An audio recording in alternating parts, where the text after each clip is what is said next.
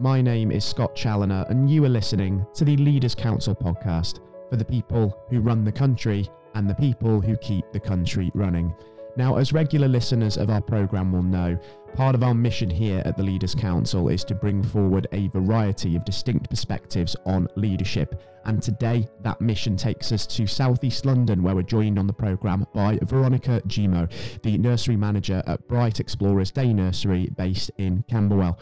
Um, Veronica, a very warm welcome to you today, and thank you by all means for joining us on the programme. That's fine. Good afternoon. Yeah, pleasure having you with us, um, Veronica. Um, so yeah. With regards to your industry, early years education, um, it's facing quite a torrid time at the moment. Um, the impact of the COVID nineteen pandemic over the last two years has, of course, been sort of significantly felt among early years practitioners. And I wanted to sort of dwell on that first and foremost. Um, You know, when the pandemic sort of was first striking and you were, you know, trying to get through the challenge of the acute phase of COVID, um, how did mm-hmm. that pose an operational challenge for you, and how did you go about trying to address that? Okay. Um, my challenge is during this time of the pandemic that we have to have a lockdown for everybody. Uh, it has caused a lot of uh, dramatic uh, situation for both myself, the staff, and the children, and the parents, as a whole.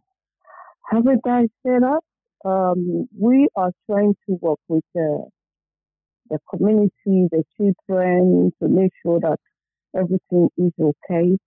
Okay, yeah, fine, but the pandemic lockdown really, really has effect on the children, especially the parents, and mm. especially the children with the vulnerable, that they have to stay at home, and the parents will not be able to cope with them, and um, it is just too much for parents and the children at that time.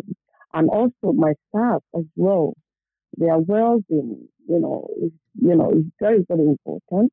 And uh, everybody just isolated, and uh, it has caused a lot of the concern in the industry that um, uh, all our, uh, you know, efforts to be on this job mm. and helping our community is not really like uh, to fail. I can just fail, you know, it's not to fail at all, and uh, it caused a lot of uh, backsliding for the job financially. It's difficult, and the well-being of the staff as well is, you know, like something that we have to look carefully to deal with uh, mental health in the community. Mm. So, uh, knockdown, it has caused a lot of um, problems in the childcare field. So yes. That's what I can, you know, say. Mm.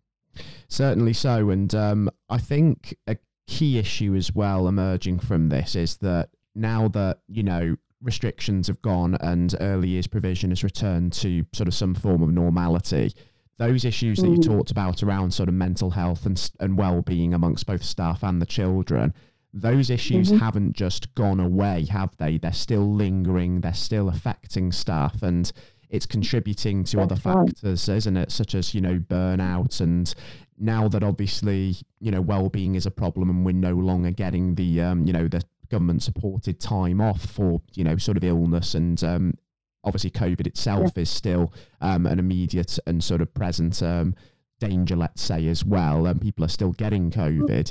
That's also something mm-hmm. to consider as well, isn't it? Yes. Yes, because um, my... in my own side of uh, view, this uh, lockdown is not um, ideal, to be honest with you, because um, it caused a lot of uh, issues for people, especially people that are live alone, and especially, you know, people, children with a, with a need, and the parents need some help. So it has already caused a lot of uh, problems for the society already. But now, how do we manage it? Now, how do we plan? What are the strategies that we put in place that it's not going to happen again?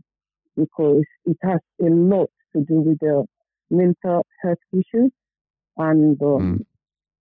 you know, people, life is very, very important. And uh, yes, government is doing what it can to uh, see that they curb and minimize the spread of the COVID. But in the future, how do we deal, deal with it differently? That is not going to happen like this. Mm, that's exactly right, isn't so, it? Mm. Yeah.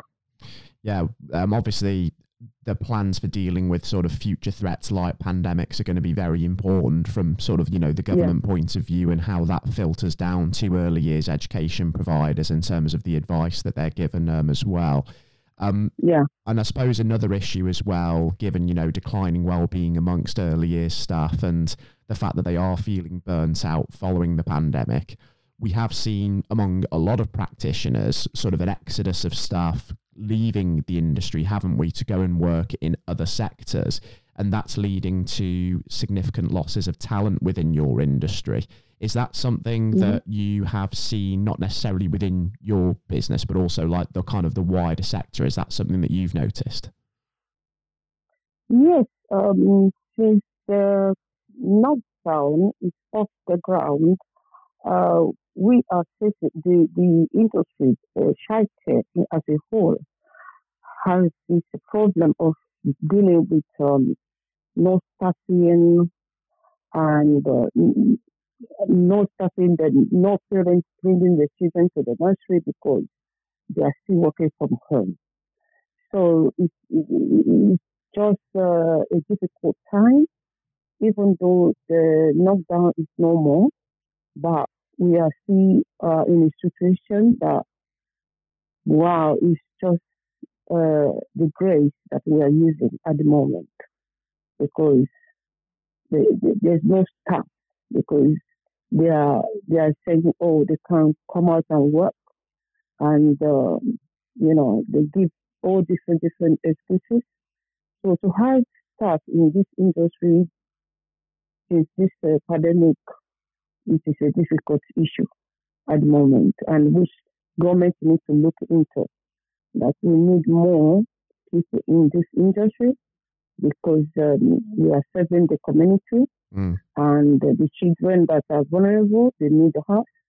So the, the government needs to look into it very, very carefully and see how they can help people to get back to work.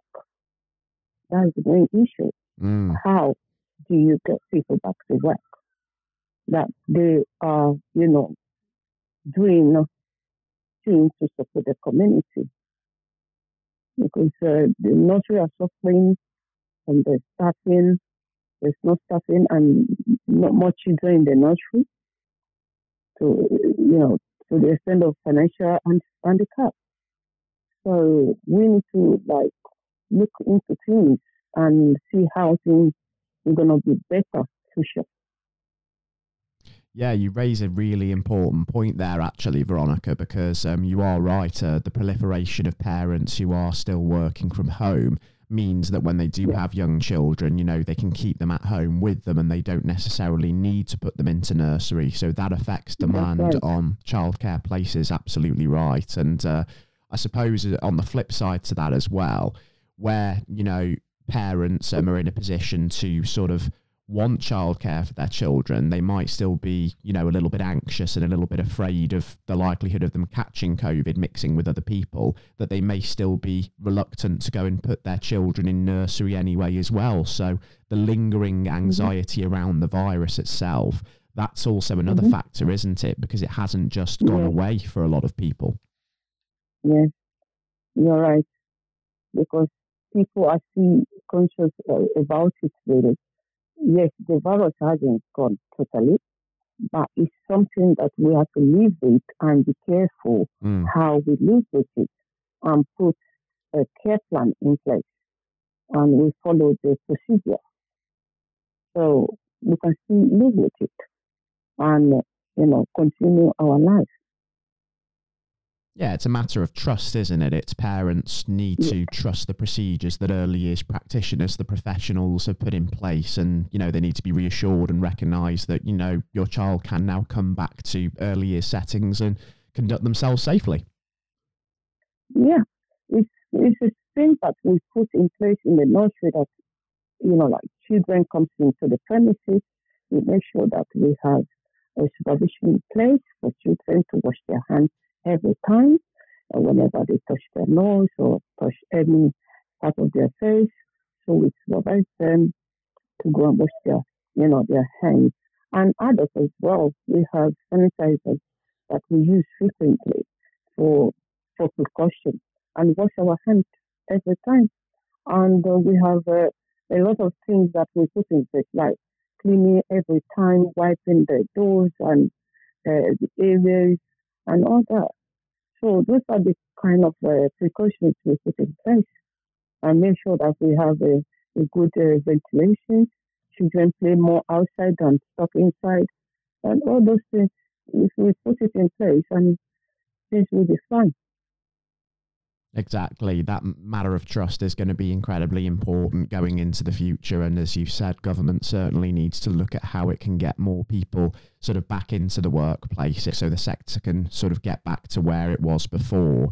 Um, and we'll hope mm-hmm. to see some progress on that in the, uh, the coming uh, months. But um, over the next year or so, just before we wrap things up, um, I'd be interested to understand what progress you want to see in terms of helping the industry get back on its feet, and where do you see your nursery, Bright Explorers, being by this time in twenty twenty-three in those circumstances? Yeah, uh, what I would be expecting of is um, the government to have a good a leadership in place that will be able to plan and focus and be able to get people back to work, especially like people that want to go in the childcare field. We should be able to sponsor them more into that field, because um, every day children, you know, we're giving back to children, so we need nurseries to. I know that children don't need to start school before five years, but some parents they need to go to work early. Some want to educate themselves, and some want to do some apprentice work. So they need a place for. Uh, for the child to be. So we are encouraging government to look into this field carefully, how they can help this sector to be more sound and more able to, you know, provide, um, you know, service, good service for the mm. children in the community. So we need more plan, focus, and able to put more money into this field, because there's no money in it. So that's why people are not coming to childcare much. They go to care, you know, adult care than children. So they prefer to go for nursing. They prefer to go for adult care. So we want government to put more money into childcare field. So people, that will encourage people to come and work in the nursery. Mm. Of course, more funding for childcare places, more funding for staff yeah. to actually come and more work fun, in the yeah. industry. Mm-hmm. Yeah, absolutely. And all that, yeah. Yeah, of course. And let's indeed hope that we do sort of see some real progress on that front over the coming months. And uh, just for, of course, your own nursery, Veronica, Bright Explorers, um, ideally by this time next year, what is it that you're hoping to have achieved, providing, of course, we make that progress that we want to see sort of from an industry perspective? Um, by this time next year, I'm expecting that the community come back to normal, and, uh, you know, people be able to live with their, you know, with the life they want to live, and um, business come back to normal, by, you know, because at the moment the capacity what I'm supposed to have is very, very low. I didn't even reach any break even at the moment. So mm. I'm hoping next year, when, you know, governments are able to tell people, come, come out, go and work and support them through, because these are not the transitions to, to go to work now. So government has to help this, uh, the community to transit very well to go to work. So if government do that, then parents will be able to take their kids to nursery, then I would be able to say, okay, fine, I reached my capacity now. So, and, you know, everybody will be happy. Let's certainly hope that that happens, and you know, you can build that capacity up, and we do see those real changes needed to help the wider industry. Um, Veronica, yeah. um, thank you, of course, for your time in coming to join us on the programme to share your perspective on some of the issues affecting the wider sector at the moment, because it is important stuff yeah. that does need airing. And um, it would be my pleasure, actually, um, as we sort of see how the picture is developing for the industry, to maybe welcome you back yeah. onto the show in future, just to review whether or not some of these changes that are needed are starting to take place or not. Mm. Okay, thank you very much. It's been a real pleasure, Veronica, and by all means do take care okay. and do stay safe with all still going on as well. Okay, thank you. It was an immense pleasure welcoming Veronica Jimoh of Bright Explorers Day Nursery in South East London onto today's show. And I do hope that everybody tuning in thoroughly enjoyed the interview today. Um, just as a reminder to anybody who is listening in, if you are a business owner or the head of an organisation yourself, and you feel you have your own story to share with us here, then we at the Leaders Council want to hear from you. So why not also apply to be on our programme via leaders council dot co dot uk forward slash apply. Until next time, you have been listening to the Leaders Council podcast with your host, Scott Chaloner. Do take care and goodbye.